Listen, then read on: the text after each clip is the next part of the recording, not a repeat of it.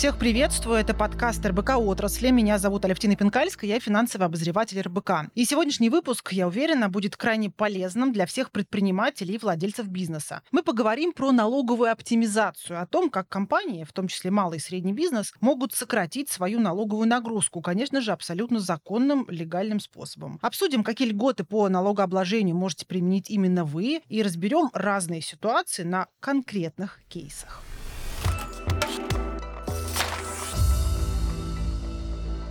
По итогам 2022 года пятую часть всех налоговых отчислений в российский бюджет, а именно 5 триллионов рублей, обеспечили компании малого и среднего бизнеса. Такие данные приводят в опоре России. Также там отмечают, что налоговые поступления от МСП выросли на 10% за год, и из них большая часть – это налоги на труд. Нагрузка на бизнес растет, и предприниматели ищут разные легальные способы ее снизить. И есть на самом деле много разрешенных законом путей уменьшить фискальную нагрузку. Например, Например, это переход на подходящий именно вашей компании налоговый режим, правильный выбор формы собственности, льготы, грамотная реструктуризация бизнеса. Как предпринимателю действовать и какие примеры мы можем привести, обсудим вместе с Владиславом Овчинниковым, управляющим партнером юридической группы «Совет». Здравствуйте, Владислав. Здравствуйте, Алютина. Спасибо большое, что позвали. Тема налогов всегда была актуальна для малого бизнеса. В этом году э, становится еще более важной, еще более значимой и очень приятно что есть возможность рассказать о каких-то вещах, которые помогут нашим предпринимателям развиваться и работать еще правильнее и активнее. Смотрите, Владислав, правильно я понимаю, что у нас в России введены уже и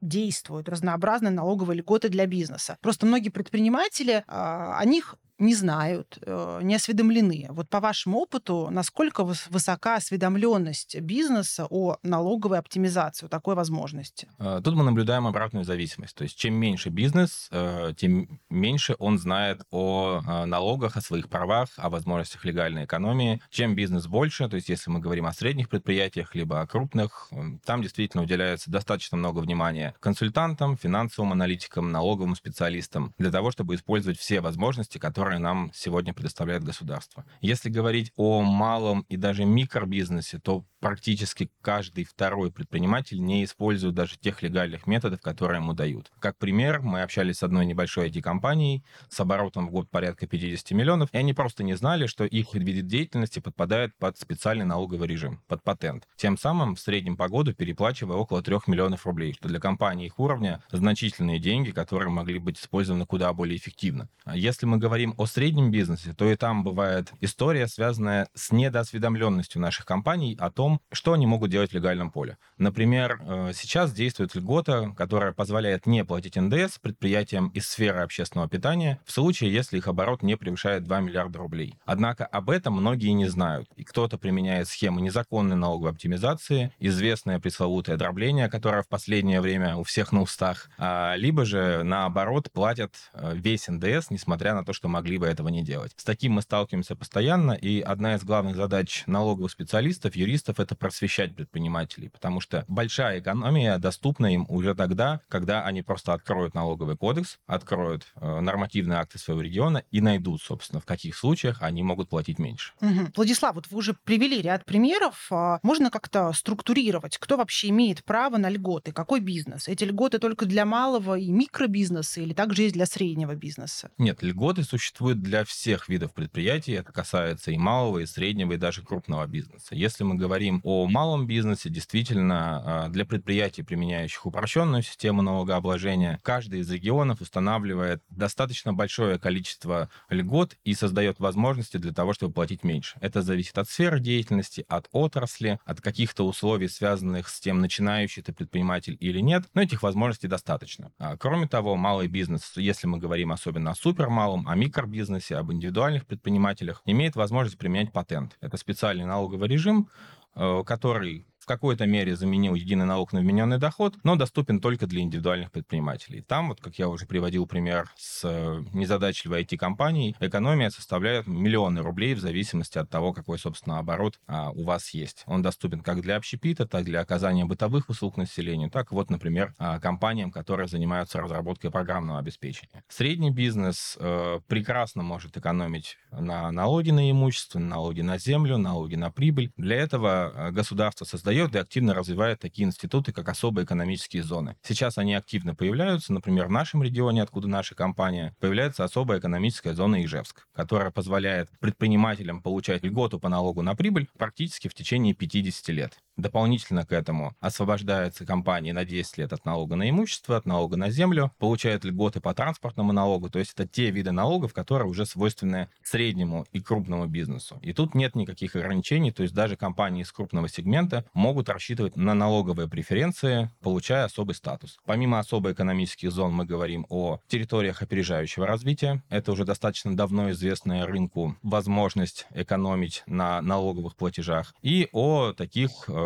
историях, институтах, которые у всех на слуху, как, например, Сколково, да, то есть резиденты Сколково тоже могут освобождаться от ряда выплат в случае, если занимаются инновационной деятельностью, имеют статус резидента. Поэтому здесь нет каких-то ограничений, что если ты большой, то ты не сможешь сэкономить. Или если ты маленький, то экономить будешь гораздо больше. На самом деле достаточно гибкая в данном случае система льгот, которая а, подходит, ну, практически каждому предпринимателю каждый может найти что-то для себя. То есть, да, компания любого размера э, всегда может подобрать себе э, необходимый, подходящий тип льгот налоговых. Даже любого вида деятельности. Долгое время я считал, что юридические компании в данном случае не могут пользоваться никакими льготами, поскольку э, мы не относимся к каким-то стратегически важным сейчас отраслям. Но новые льготы для IT-компаний позволили, например, нам вывести в отдельные направления свою разработку, которую мы ведем как для решения внутренних задач, так и для э, продажи в рынок своим клиентам. То есть для нас это все равно дополнительная возможность э, сэкономленные деньги пустить в ту же разработку. То есть история сапожника сапожник э, без сапог э, не в вашем случае. Вы смогли себе подобрать э, необходимую налоговую льготу. Долго мучились и, наконец-то, нам все-таки дали такую опцию, чтобы мы не чувствовали себя обиженными. А, отлично. Владислав, такой вопрос. Можно ли выделить какие-то налоги или сборы, там, налог на прибыль, налог еще на что-то, по которым существует больше возможностей для оптимизации, а какие-то налоги оптимизировать вообще нельзя? А, на мой взгляд, сейчас самый простой для оптимизации – это упрощенный налог. То есть налог, взимаемый в связи с применением упрощенной системы налогообложения налогообложения. Это все предприниматели а, с оборотами там, до 150 миллионов. Сейчас они увеличены а, за счет э, определенных э, изменений, то есть введения коэффициентов дефляторов. Но а, если посмотреть региональное законодательство, то практически в каждом регионе существуют специальные льготы для предпринимателей из различных сфер деятельности. То есть, например, Удмуртская республика говорит, я хочу, чтобы на моей территории развивались IT-предприниматели. Устанавливают дополнительную льготу. Я хочу, чтобы у меня активнее развивалось сельское хозяйство. Поэтому предприниматели, которые занимаются сельским хозяйством, вот у меня на территории смогут получить вот такую вот преференцию. На самом деле, когда мы готовились э, к сегодняшнему эфиру, у нас э, было 30 листов распечаток того, какие льготы работают в разных регионах. И это все зависит и от э, реально геополитической ситуации в том или ином субъекте, то есть что им выгоднее сейчас развивать, какие они видят сильные стороны, а где, наоборот, они чувствуют, что проседают. Сложнее всего с оптимизацией и с легализацией НДС. Э, наша налоговая в этом плане большие молодцы, они прекрасно работают. И когда я еще был совсем юным начинающим юристом, люди оптимизировали НДС. Сейчас это, наверное, такие городские легенды, которые кто-то когда-то видел, кто-то когда-то слышал, но никому не рекомендует в это ввязываться. Поэтому история с НДС — это только возможности, которые предоставляются, например, как в ситуации с общественным питанием, когда небольшие предприятия из среднего бизнеса получают освобождение от оплаты этого налога. Либо для тех же IT-компаний, которые могут продавать свои продукты, могут реализовывать реализовывать разрабатываемое решение в том случае, если это программное обеспечение находится в реестре российского ПО. В этом случае НДС не платится тоже. То есть это вот достаточно узкий перечень, узкие критерии, которые по своей природе не каждая компания может выполнить. А вот вы заговорили о различиях в оптимизации налогов по разным регионам, а вот в вашем регионе преференции каким компаниям даются? А в текущем виде наша компания является уполномоченным партнером корпорации развития Удмуртской республики. Уже с 2020 года корпорация развития Удмуртской республики стимулирует регистрацию субъектов малого бизнеса на нашей территории. А каким образом это делается? Предпринимателям, которые переезжают из других регионов, предоставляется налоговая льгота а, на оплату налога по ОСН. То есть предприниматель вместо 6% платит 1%. Да, то есть экономия получается достаточно значительная, и при текущих оборотах малый бизнес может сэкономить там до 7,5 6,5 миллионов рублей. Это все компании любого рода деятельности, просто малого бизнеса. Да, важным условием является то, что они должны переехать из другого региона. То есть тем самым мы повышаем инвестиционную привлекательность республики, а, дополнительно к налоговым льготам предоставляя возможность получения льготных кредитов, льготных займов, выхода на международные рынки, образовательной поддержки, которая предоставляется корпорацией развития. А, и все это формирует э, у людей понимание, что переезд в другую республику даст сильный толчок э, к развитию их бизнеса. За три года действия этой льготы, то есть за три с половиной, а, с 2020 года она появилась, в Удмуртию переехало практически 5 тысяч э, компаний малого и, сред... малого и среднего бизнеса. Очень много, Мало. я бы сказала. Да, и а, с точки зрения экономической эффективности, не так давно публиковались эти цифры, бюджет республики получил порядка 4 миллиардов рублей. Это если мы говорим о том, а какой экономический эффект э, такие действия дают. Здесь есть, конечно, определенные риски, связанные с переездом, и говоря о налогах, мы всегда будем говорить, что есть часть людей, которые используют эти льготы недобросовестно, да, это теневой сектор, теневой рынок. Люди, которые реально не переезжают в Удмуртию, а только фиктивно перевозят туда свои компании для того, чтобы получать эту налоговую льготу. Но, тем не менее, для добросовестных предпринимателей, для тех, кто реально заинтересован в получении от э, нашей, в данном случае, республики, дополнительные льготы, преференций, это опция, которая стимулирует э, рынок рассматривать такие варианты и использовать такие легальные способы налоговой оптимизации. Владислав, а чисто практический вопрос. Насколько тяжело вот компании взять и переехать из одного региона в другой?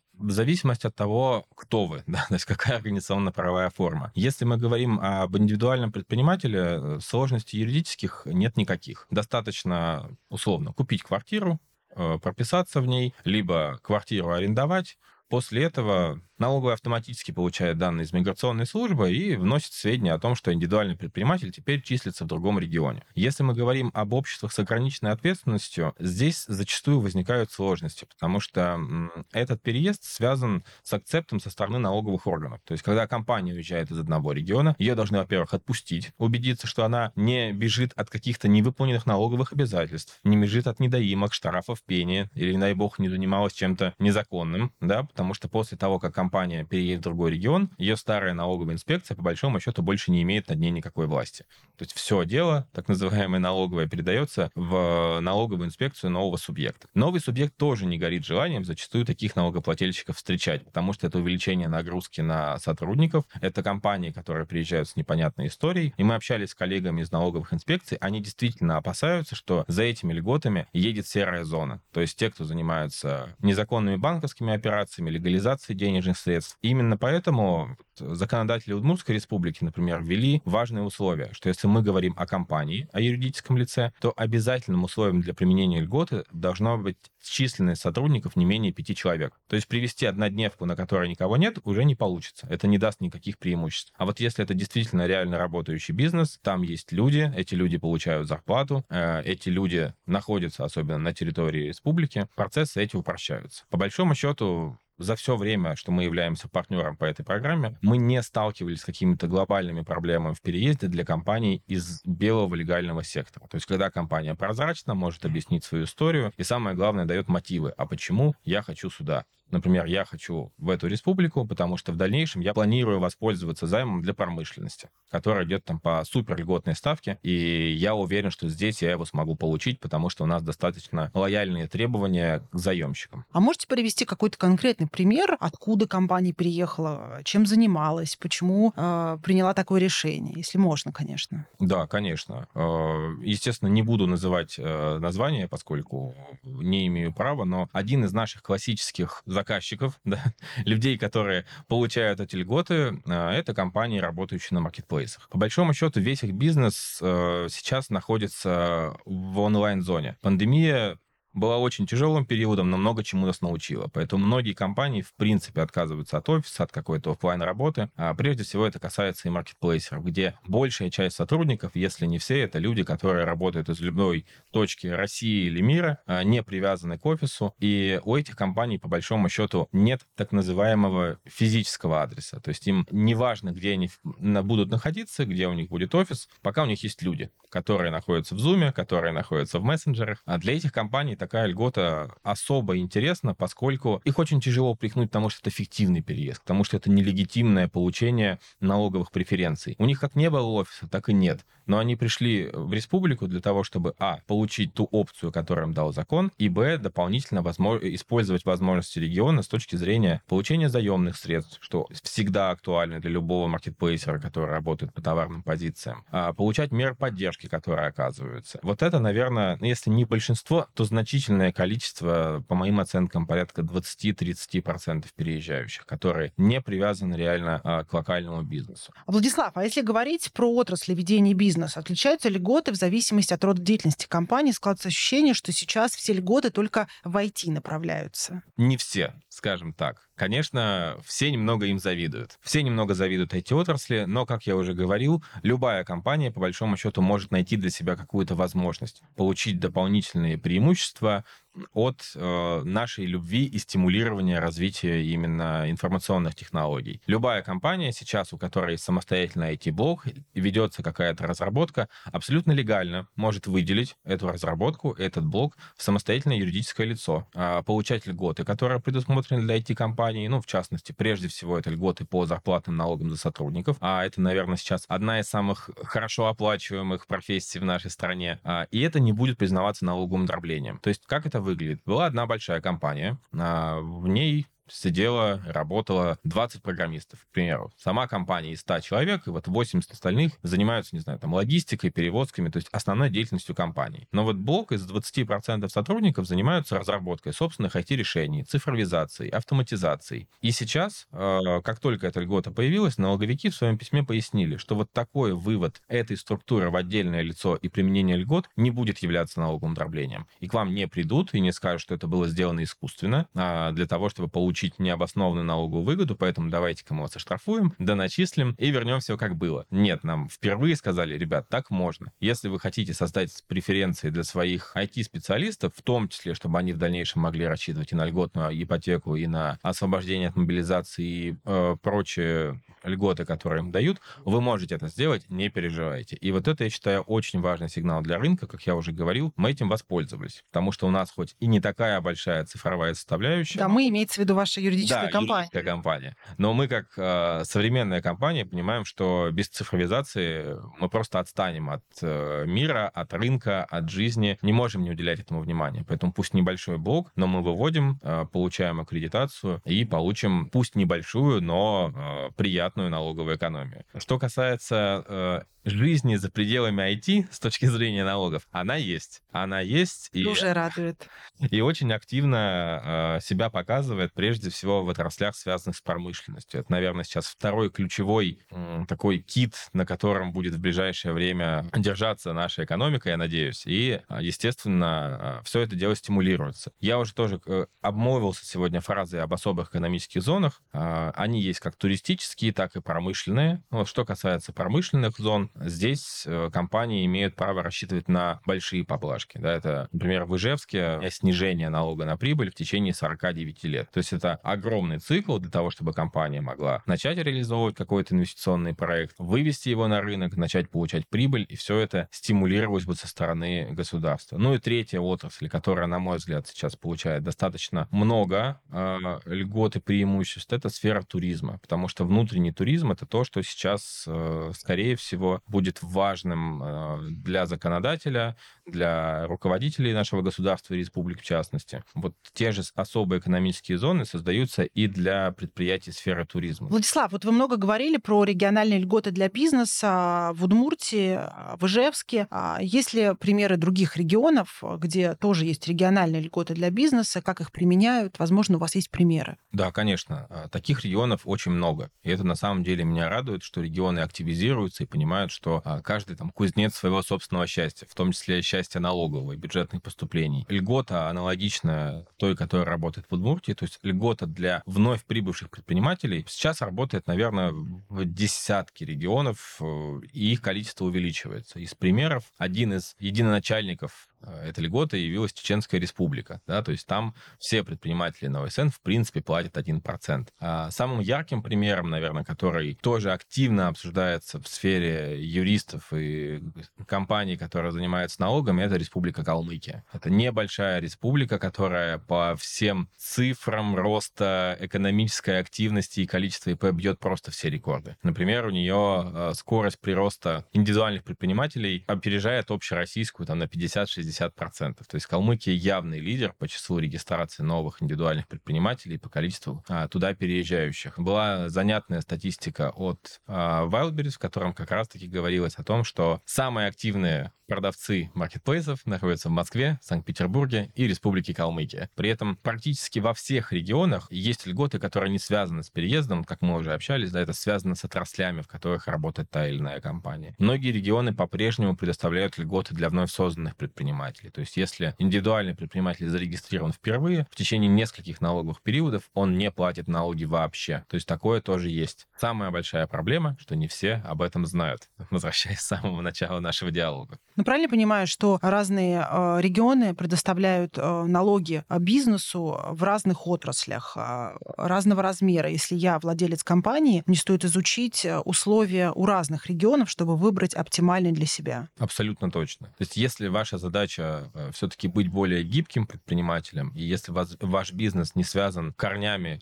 с землей, на которой вы зарегистрированы и находитесь, очевидно, стоит обратить внимание на локальные законодательные акты каждого из регионов, потому что они не похожи. Везде разнятся ставки, условия предоставления, периоды, в которых можно этими льготами а, пользоваться. Иногда предприниматели, там, недооценив, недочитав, недопоняв, возможно, в какой-то мере региональный закон, а, получали вполне обоснованные претензии от налоговой. Например, а, Курганская область дала льготу также для переехавших предпринимателей, однако в законе было такое тонкое уточнение, до которого, видимо, не все дочитали, что предприниматель, который переезжает в Курганскую область для получения этой льготы, должен был быть зарегистрирован в качестве ИП до 1 января 2020 года. Вот.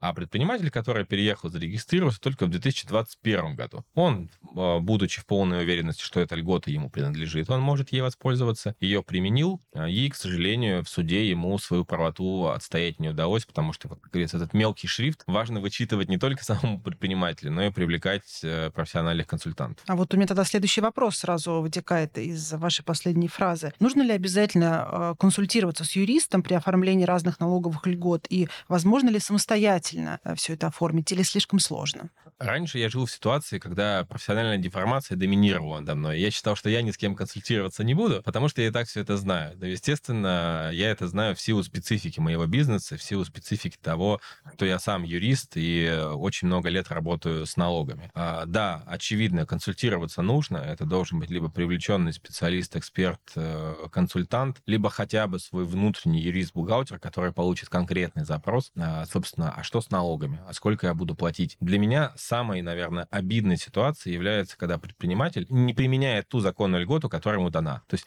налоговая за тобой бегать и говорить, что ты можешь не платить, не будет возьми никогда. эту льготу, возьми да. эту льготу, примени. А человек, условно, там, реальный пример той же жизни, зарегистрировался впервые в качестве индивидуального предпринимателя, неплохо начал, получил достаточно большие обороты по первому году, порядка 100 миллионов рублей, и имел при этом возможность, как вновь созданный индивидуальный предприниматель, не платить налог. Но не знал об этом. И просто подал стандартную декларацию, в которой указал, что ставка налога 6%.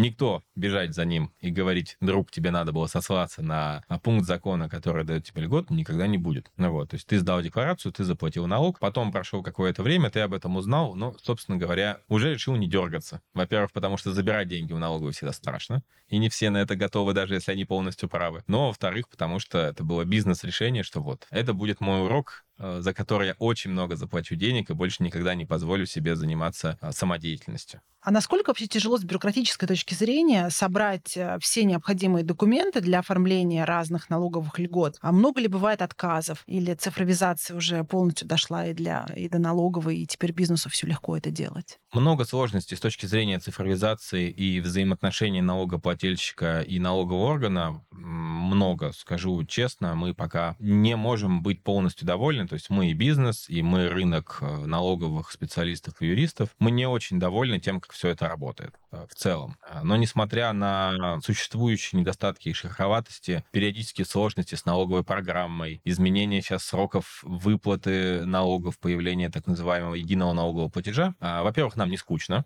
вот, и всегда есть над чем поломать голову, поразбираться и пройти квест, как дозвониться до налоговой инспекции в пятницу в 4 часа вечера. А что касается льгот, сложностей особых нет. На самом деле это декларативный формат, то есть ты сдаешь, сдавая декларацию, вот если мы говорим о упрощенной системе налогообложения, либо о той же льготе, о которой я говорил, а, освобождение от НДС а, в общепите, вы просто заполняете а, в декларации о том, что у вас есть право на это освобождение. И так как налоговая применяет риск-метод, это не предусматривает, что ты сразу вместе с декларации должен сдать а, тысячу подтверждений того, что ты вот э, прав. Да? Будут сомнения, запросят, по запросу нужно будет предоставить документы. В целом, никто из наших заказчиков э, не сталкивались с какими-то сложностями. Бывали именно какие-то цифровые, наверное, сбои, когда человек сменил адрес регистрации, а в базе у него все это не обновилось. И вот почему-то не обновлялось. Два и три месяца не обновлялось. А, но это такие достаточно локальные моменты, за которые строго судить э, наших фискалов не стоит. Они действительно делают много для того, чтобы создать правильную коммуникацию между налогоплательщиком и налоговым органом, убрав, по сути, оттуда человека.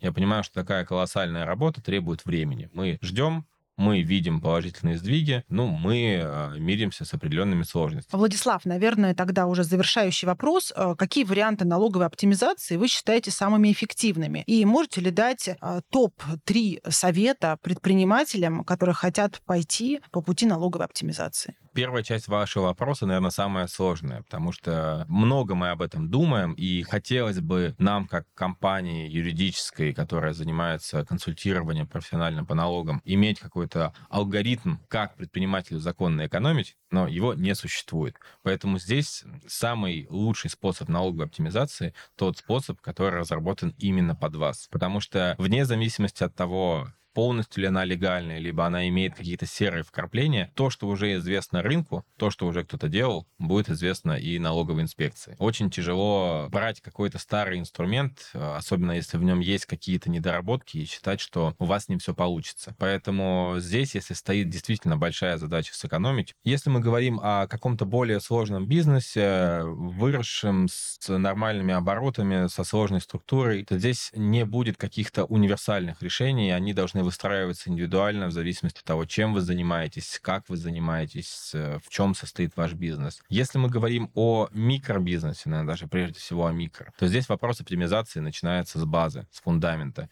То есть а какую систему налогообложения мне выбрать? Или даже еще раньше, а как мне зарегистрироваться? Вообще нужно ли мне это ООО? Либо я могу начать как ИП, либо я вообще могу начать работать как самозанятый с учетом того, что я не планирую пока зарабатывать очень много денег. Зачастую люди и на этом этапе пренебрегают э, либо профессиональными консультантами, либо э, профессиональными статьями, подкастами, опять-таки прекрасными, в которых можно узнать много интересного, полезного для того, чтобы принять правильное решение. Поэтому, переходя к советам, этом самый главный совет действительно не э, недооценивайте профессиональных консультантов. Даже если вы уже 20 лет в бизнесе, даже если вам кажется, что вы все уже знаете, э, налоговое законодательство постоянно изменяется и развивается. Законодательство субъектов постоянно дополняется и появляются новые опции для того, чтобы э, мы, предприниматели, могли меньше платить и делать это законно. Очень часто встречаемся с людьми, которые ну, просто считают, что они знают все и упускают какие-то очевидные вещи, которые могут помочь. Это, наверное, первый и самый главный совет. А второй совет, который хотелось бы дать сейчас, и на самом деле то, что допускалось раньше, а, за это сейчас будут смотреть, наказывать и карать. По своему опыту могу сказать, что даже среди малого бизнеса, не говоря вот о известных ситуациях, которые там гремят с начала этого года, очень сильно изменился уровень допуска налоговой инспекции. То есть если раньше вы нахулиганили и с вас могли получить там